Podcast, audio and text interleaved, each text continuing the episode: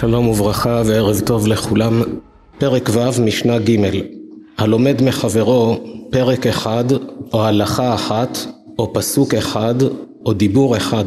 אפילו אות אחת צריך לנהוג בו כבוד. שכן מצינו בדוד מלך ישראל שלא למד מאחיתופל אלא שני דברים בלבד וקראו רבו אלופו ומיודעו. שנאמר ואתה אנוש כערכי אלופי ומיודעי והלא דברים קל וחומר. כך ממשיכה המשנה לפרט הקל וחומר. ביאור הדבר כל אדם צריך להרגיל את עצמו להכרת הטוב.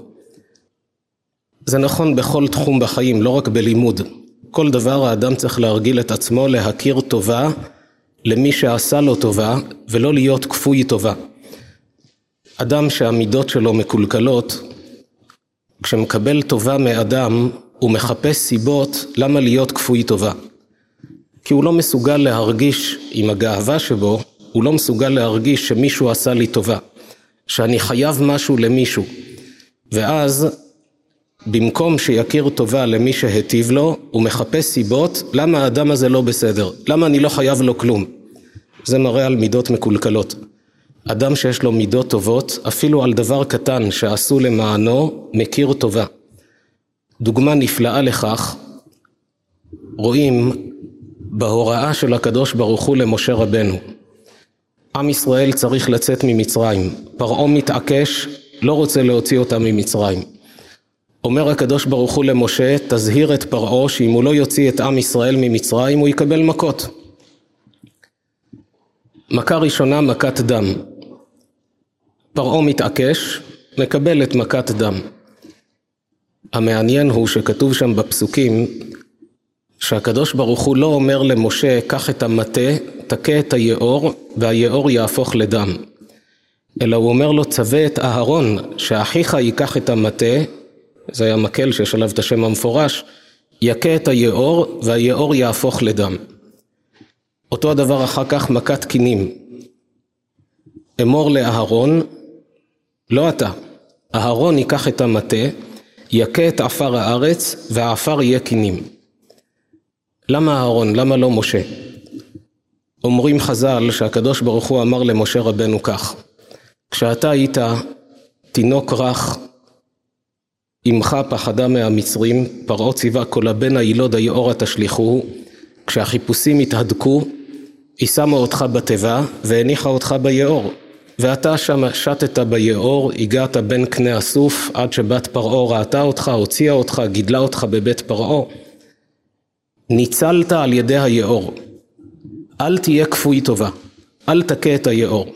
תאמר לאהרון שיעשה את זה, אף על פי שהצלה של עם ישראל. לא אתה, תאמר לאהרון. כשרבת עם המצרי הזה, המצרי ראה שאיש מצרי מכה איש עברי מאחיו, קם עליו משה, משה הזה היה נסיך מצרי. אף אחד לא ידע שהוא בעצמו יהודי. גם הוא לא ידע מי הוא באמת, אבל קם על המצרי והיכה אותו. פחד שייתפס, הטמין אותו בעפר. העפר הזה הציל אותך, אל תכה אותו אתה. אבל זה דורש הסבר. היאור יש בו דעת, יש לו שכל. היאור ייעלב אם משה הוא זה שיכה את היאור.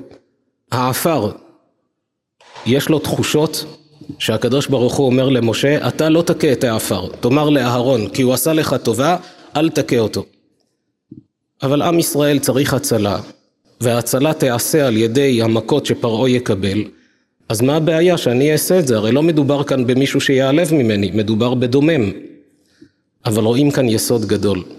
הקדוש ברוך הוא אומר למשה רבנו, אם אתה תכה את היאור, אם אתה תכה את העפר, נכון שהיאור והעפר לא ייעלבו ולא ייפגעו, אבל המידות שלך יתקלקלו.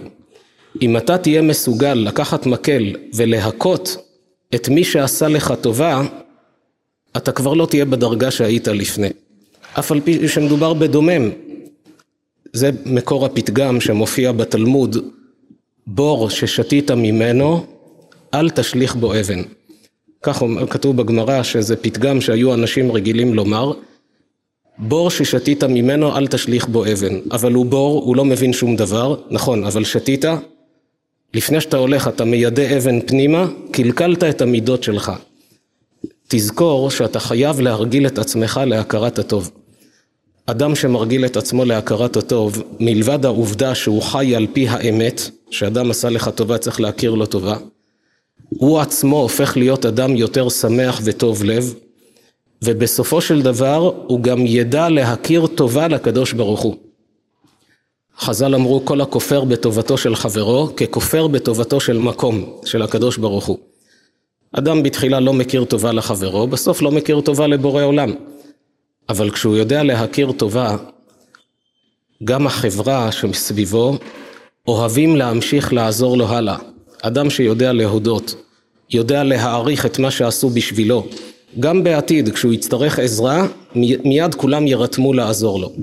אבל אדם שמבוצע רק בעצמו, מרוכז רק בעצמו, לא אכפת לו מאחרים, רק מנצל ומנצל, ואף פעם לא יודע לתת מילה טובה, לא יודע לומר תודה, לא יודע להכיר טובה. לאט לאט אנשים יתרחקו ממנו, והוא עצמו יפסיד את מה שלפני כן כן היה רגיל לקבל. היסוד הזה הוא נכון לא רק בבן אדם לחברו הרגיל, גם בכל מה שנוגע לשלום בית, ערכו פעם מחקר ובדקו כמה גבר היה צריך לשלם אם היה חי לבד והוא היה צריך לשלם על כל הבישולים. היה עורך קניות והיו מבשלים בשבילו. על כל הכביסות שערכו בשבילו. על כל הניקיונות שעשו לו בבית. כל מה שאשתו עשתה מאז החתונה ועד היום. אם הוא היה צריך לשלם כסף על זה לאדם מבחוץ, זה מסתכם בסכומים לא נתפסים. כמה הכרת הטוב האדם צריך להכיר כלפי אשתו ולא להרגיש זה מובן מאליו, זה גם הבית שלה, אם לא היא אז מי יעשה? אבל אתה מקבל פה שפע של הטבה, אתה יודע כמה עולה כל ההטבה הזאת? כך גם אישה כלפי בעלה, כמה הוא טרח מאז החתונה ועד היום, כמה הוא התאמץ בשביל הבית, כמה הוא הביא, כמה הוא עשה, יש לה הכרת הטוב כלפיו. בלעדיו הייתי היום לבד, אני חיה איתו, יש לנו ילדים משותפים, כמה צריך להכיר טובה בדברים הטובים שהאדם מקבל מזולתו. כשהוא יודע להכיר טובה ולא רק תלונות. היצר הרע, שיטתו, לגמד בעיני האדם את שפע הטוב שיש לו, את שפע הטוב שהוא מקבל מאחרים ומבורא עולם, ולהגדיל את התמונה של המעט שחסר לו. זה כמו שנתאר לעצמנו קיר ענק, יש בו ציור פלאי, עבודת אומנות של נופים, של מרחבים, של בעלי חיים, דברים יפים מאוד. אבל יש שם בצד איזה פינה שהתקלפה קצת, ושם הפינה הזו מכוערת של שלוש סנטימטר. אם נביא מצלמה שתצלם את כל הקיר, התמונה יפה. אבל אם ניקח את המצלמה ונרכז אותה רק באותה פינה, ונשאל אדם מסוים, מה אתה אומר על הציור הזה? הוא יאמר, יש פה כיעור, הכל מכוער. כי המצלמה התמקדה רק שם. מה שהיצר הרע עושה לאדם, ממקד לו את המבט על המעט שחסר לו, על המעט שלא מסתדר לו, על המעט של הביקורת שיש לו על אשתו, ומעלים ממנו את כל שפע הטוב שיש לו, את כל הכרת הטוב. ככה האדם הופך להיות עצוב ומתוסכל, ומתחיל גם לחשוב מחשבות, אולי עדיף כך, אולי עדיף אחרת, עדיף להיפרד כבר, והוא לא שם לב, אבל כמה שפע טוב שיש לך בקשר הזה. אלה דברים שהם נכונים בכל סוג של הכרת הטוב שבין אדם לחברו. כאן המשנה עוסקת בהכרת הטוב כשמדובר בעניין רוחני. כי אם בדבר גשמי האדם צריך להכיר טובה, על אחת כמה וכמה עם מי שעשה איתו חסד רוחני. לכן אומרת המשנה, הלומד מחברו פרק אחד, לימד אותו פרק בחומש, פרק במשנה, או הלכה אחת, הלכה אחת זה נשמע כלום, לא ידעתי הלכה מסוימת, בא מישהו, לימד אותי את אותה הלכה, כעת אני יודע מה מותר בשבת, מה אסור באותו עניין. או פסוק אחד, או דיבור אחד, ואפילו אות אחת, לפעמים אות אחת משנה את כל המשמעות. אם האות באלף או בעין, המשמעות של המילה מתהפכת. צריך לנהוג בו כבוד. ממי למדנו את זה? שכן מצינו בדוד מלך ישראל, המשנה כאן מדגישה דוד מלך ישראל. למה? תשים לב באיזה אדם מדובר, באיזה סדר גודל. שלא למד מאחיתופל אלא שני דברים בלבד, וקראו, רבו, אלופו ומיודעו. דוד המלך עצמו היה תלמיד חכם גדול. תמיד מכירים אותו בתור מלך גדול, מצביא גדול, איש מלחמה, מנצח במלחמות, משורר של פרקי תהילים, אבל דוד היה תלמיד חכם גדול. כל השאלות הסבוכות בהלכה שחכמי ישראל היו מסתפקים, היו מגישים לדוד המלך. בתחילת מסכת ברכות הגמרא מספרת על שאלות סבוכות בדיני טומאה וטהרה, נשים לא היו יודעות טהורה, טמאה, היו מראות לדוד המלך והיה בודק ואישה הפילה, לא יודעים היא טמאה, היא טהורה, יש בזה הלכות, אז כשבית המקדש, כשהיה את המשכן בזמן דוד, היו הלכות של טומאה וטהרה שאינן נוהגות היום. לאיפה מותר להיכנס, להביא קורבנות, ודוד המלך היה בקיא בתורה כולה. ועם כל הגדולה שלו, שתי הלכות הוא למד מאחיתופל, מאז הוא קרא לו רבי, אלופי ומיודעי. אלופי, מי שמאלף אותי חוכמה, מיודעי, מי שמיידע אותי חוכמה. אלוף זה מלשון א', מקום ראשון. הוא אומר לו, אתה מעליי. שתי הלכות בסך הכל לימד אותו. והלכות שלכאורה לא נראות סבוכות מדי. הלכה אחת, ראה אותו לומד לבד, לומד תורה כשהוא יושב עם עצמו ולומד.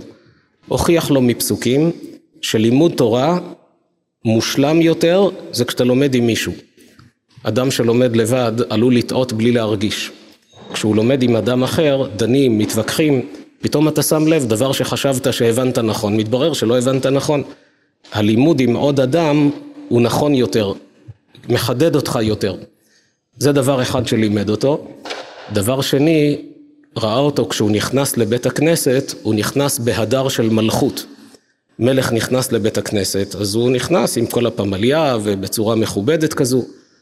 אמר לו, עם כל הכבוד שאתה המלך, כשאתה נכנס לבית הכנסת, ראוי שתיכנס יותר בענווה. כי זה בית השם. דוד היה ענב גדול, אבל אומר לו אחיתופל, צריך גם שיראה הענווה הזאת, לא רק בלב, תיכנס יותר בפשטות. ודוד קיבל את זה. ועל זה אמר לו, ואתה אנוש כערכי, אני מכבד אותך כמו את עצמי, אני מלך ישראל, אני רואה אותך בדרגה שלי, אלופי ומיודעי, כך הוא אמר לאחיתופל. והלא דברים קל וחומר. ומה דוד מלך ישראל, שלא למד מאחיתופל אלא שני דברים בלבד, קראו רבו אלופו ומיודעו, הלומד מחברו פרק אחד, או הלכה אחת, או פסוק אחד, או דיבור אחד, אפילו אות אחת, על אחת כמה וכמה שצריך לנהוג בו כבוד. ואין כבוד אלא תורה, שנאמר כבוד חכמים ינחלו, ותמימים ינחלו טוב. ואין טוב אלא תורה, שנאמר כי לקח טוב נתתי לכם, תורתי אל תעזוב. אמרנו אפילו בדברים גשמיים, שאדם עוזר לחברו צריך שיהיה לו הכרת הטוב. בדברים רוחניים, על אחת כמה וכמה. יש בזה כלל, בדרך כלל בעולם, כשנותנים מזון לאדם נזקק שלא ימות, אנשים מרגישים טוב. בלי הצדקה שנתתי לא היה מת. אבל אם אדם בעבודה, יש לו חבר שהחבר הזה לא היה שומר תורה ומצוות. ויום אחד יושבים, מתחילים לדון ביחד, והוא אומר לו, תגיד לי, אתה דתי, איך הדתיים מסתדרים עם גיל העולם? איך מסתדרים עם עולם הדינוזאורים, כל המאובנים שהם מוצאים, עם המפץ הגדול? והוא אומר לו, בוא אני אראה לך. מראה לו את הפסוקים, מראה לו את הזוהר הקדוש, נותן לו כישורים להרצאות שיוכל לראות, למשל כל הדוגמאות האלה שהזכרנו, יש הרצאה שנקראת תורה ומדע, אוניברסיטת בר אילן. זו הרצאה שלמה שמסרנו שם באוניברסיטה שמלבנת את כל הנושאים האלה. וכמה, לקחתי את הדוגמה הזו כי כמה סיפרו לי שבעבודה אנשים היו נבוכים וכיוונו אותם שיראו את הדברים האלה, יקבלו תשובות ואתה רואה שהאדם מקבל תשובות, מתחיל להתפעל לאט לאט מתחזק, מתחיל להניח תפילין, מתחיל לשמור שבת.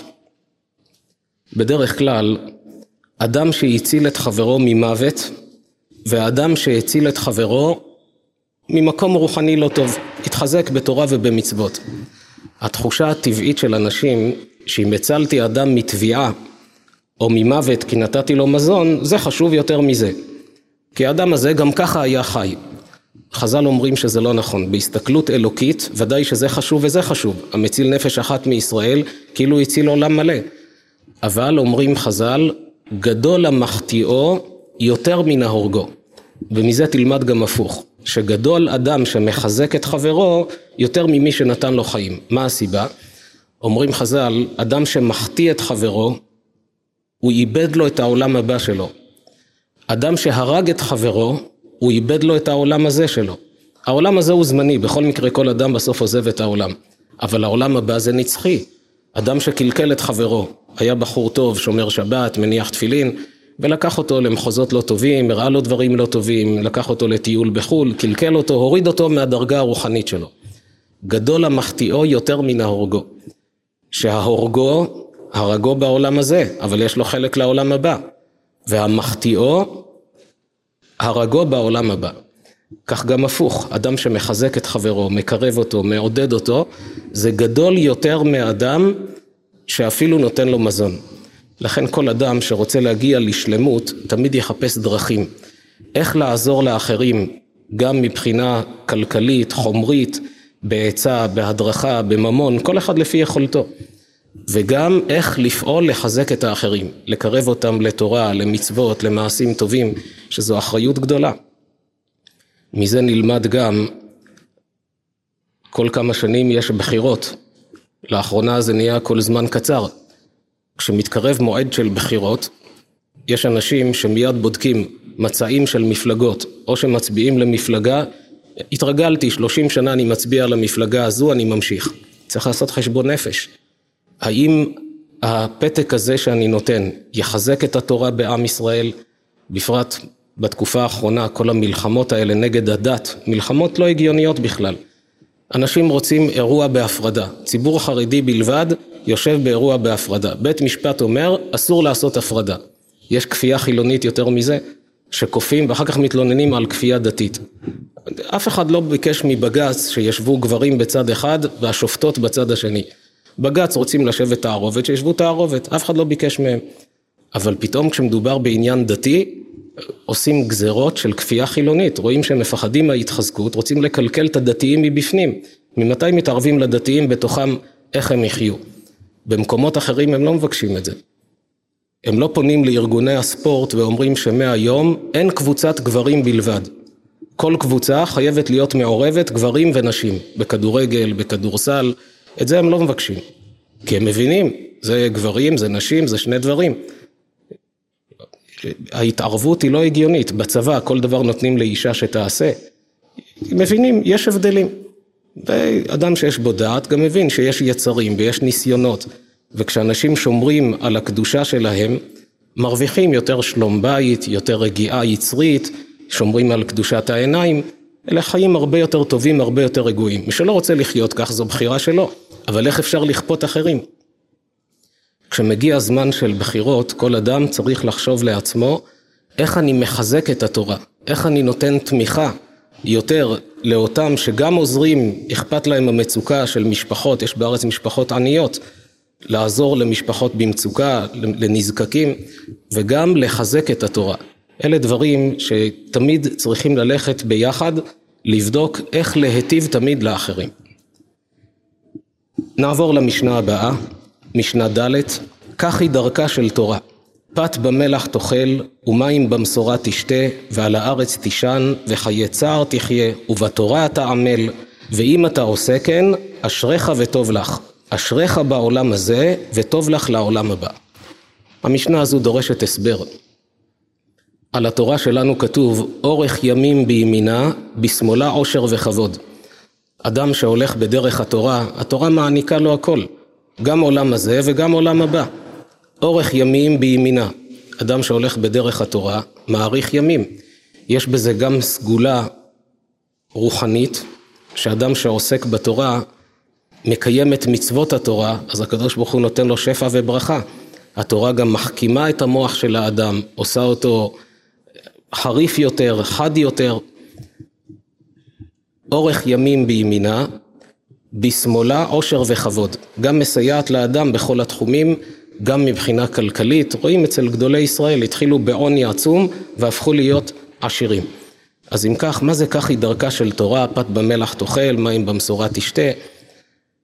התשובה נמצאת במילה דרכה, דרכה של תורה. כשאדם נמצא בדרך, נתאר לעצמנו בן כפר, שהמלך שלח לו הודעה, בוא לארמון, אתה נושא את ביתי לאישה. בדקתי מבין כולם, אתה הכי ראוי. כשהוא בדרך לארמון, הוא ישן במקומות לא נוחים, הוא אוכל מאכלים לא הכי מוצלחים, אבל הוא יודע כשאני אגיע לארמון, שם אני אהיה נסיך, שם אני עולה לגדולה. כך גם כל אדם שמתחזק בעבודת השם, כל אדם שעוסק בתורה, כל אדם שמתגדל, כשהוא בדרך, הוא יכול לראות קשיים. רואה התמודדויות, רואה ניסיונות, אבל הוא אומר לעצמו, אני מתחזק אפילו על דעת שאני אצטרך לאכול פת במלח. אפילו על דעת שאני אשתה מים במשורה. אבל אני שואף ללכת בדרך השם. אז כל זמן שהוא בדרך, דרכה של תורה, יש לו התמודדויות. כשהוא מגיע ליעד, הוא רואה שהתורה העניקה לו הכל. שלום בית, חיים טובים, אורך ימים בימינה, בשמאלה עושר וכבוד. פה המשנה בעיקר עוסקת באדם שלומד תורה. אבל זה נכון גם באדם שמתחזק. כל אדם שמתחזק, בתחילת הדרך, כמה התמודדויות יש לו. בפרט צעירים וצעירות, רואים היום בכל הארץ הרבה מתחזקים ברוך השם, ולא קל. פעמים שהמשפחה מתנגדת, הסביבה לא תומכת, החברים לועגים, והאדם מרגיש כמו פת במלח, כמו מים במשורה, התמודדויות וקשיים. אבל הוא אומר לעצמו, אם זו האמת, אני דבק באמת הזו. והוא ממשיך ומתקדם ומשתדל ומתאמץ. בסופו של דבר, הוא רואה שהוא הגיע ליעד של אושר ושמחה וחיים טובים, גם בעולם הזה וגם בעולם הבא. שזה בעצם מעין מה שהמשנה אומרת, שהעולם הזה דומה לפרוזדור בפני העולם הבא. התקן עצמך בפרוזדור כדי שתיכנס לטרקלין. מי שטרח בערב שבת, יאכל בשבת, כך אומרים חז"ל. והיסוד הזה הוא נכון לא רק בחיי העולם הבא, גם בעולם הזה. אדם שמתאמץ לשנות הרגלים, הוא טיפוס כעסן מטבעו. אבל עובד על עצמו, מתחיל להשתנות, לא קל לו. הוא מרגיש שהוא קורע את עצמו לפעמים עם התמודדויות בניסיונות לא פשוטים, אבל הוא אומר אני חייב לשמור על איפוק, אני חייב לשמור על דרך ארץ, על שינוי האופי, שינוי המידות, מתקן את עצמו. בסופו של דבר, כמו שכתוב בפסוק, ההולכים בחושך ראו אור גדול. פתאום הוא רואה איך האור מתפרץ, כמה שפע של הטבה יש לו גם בעולם הזה וגם בעולם הבא.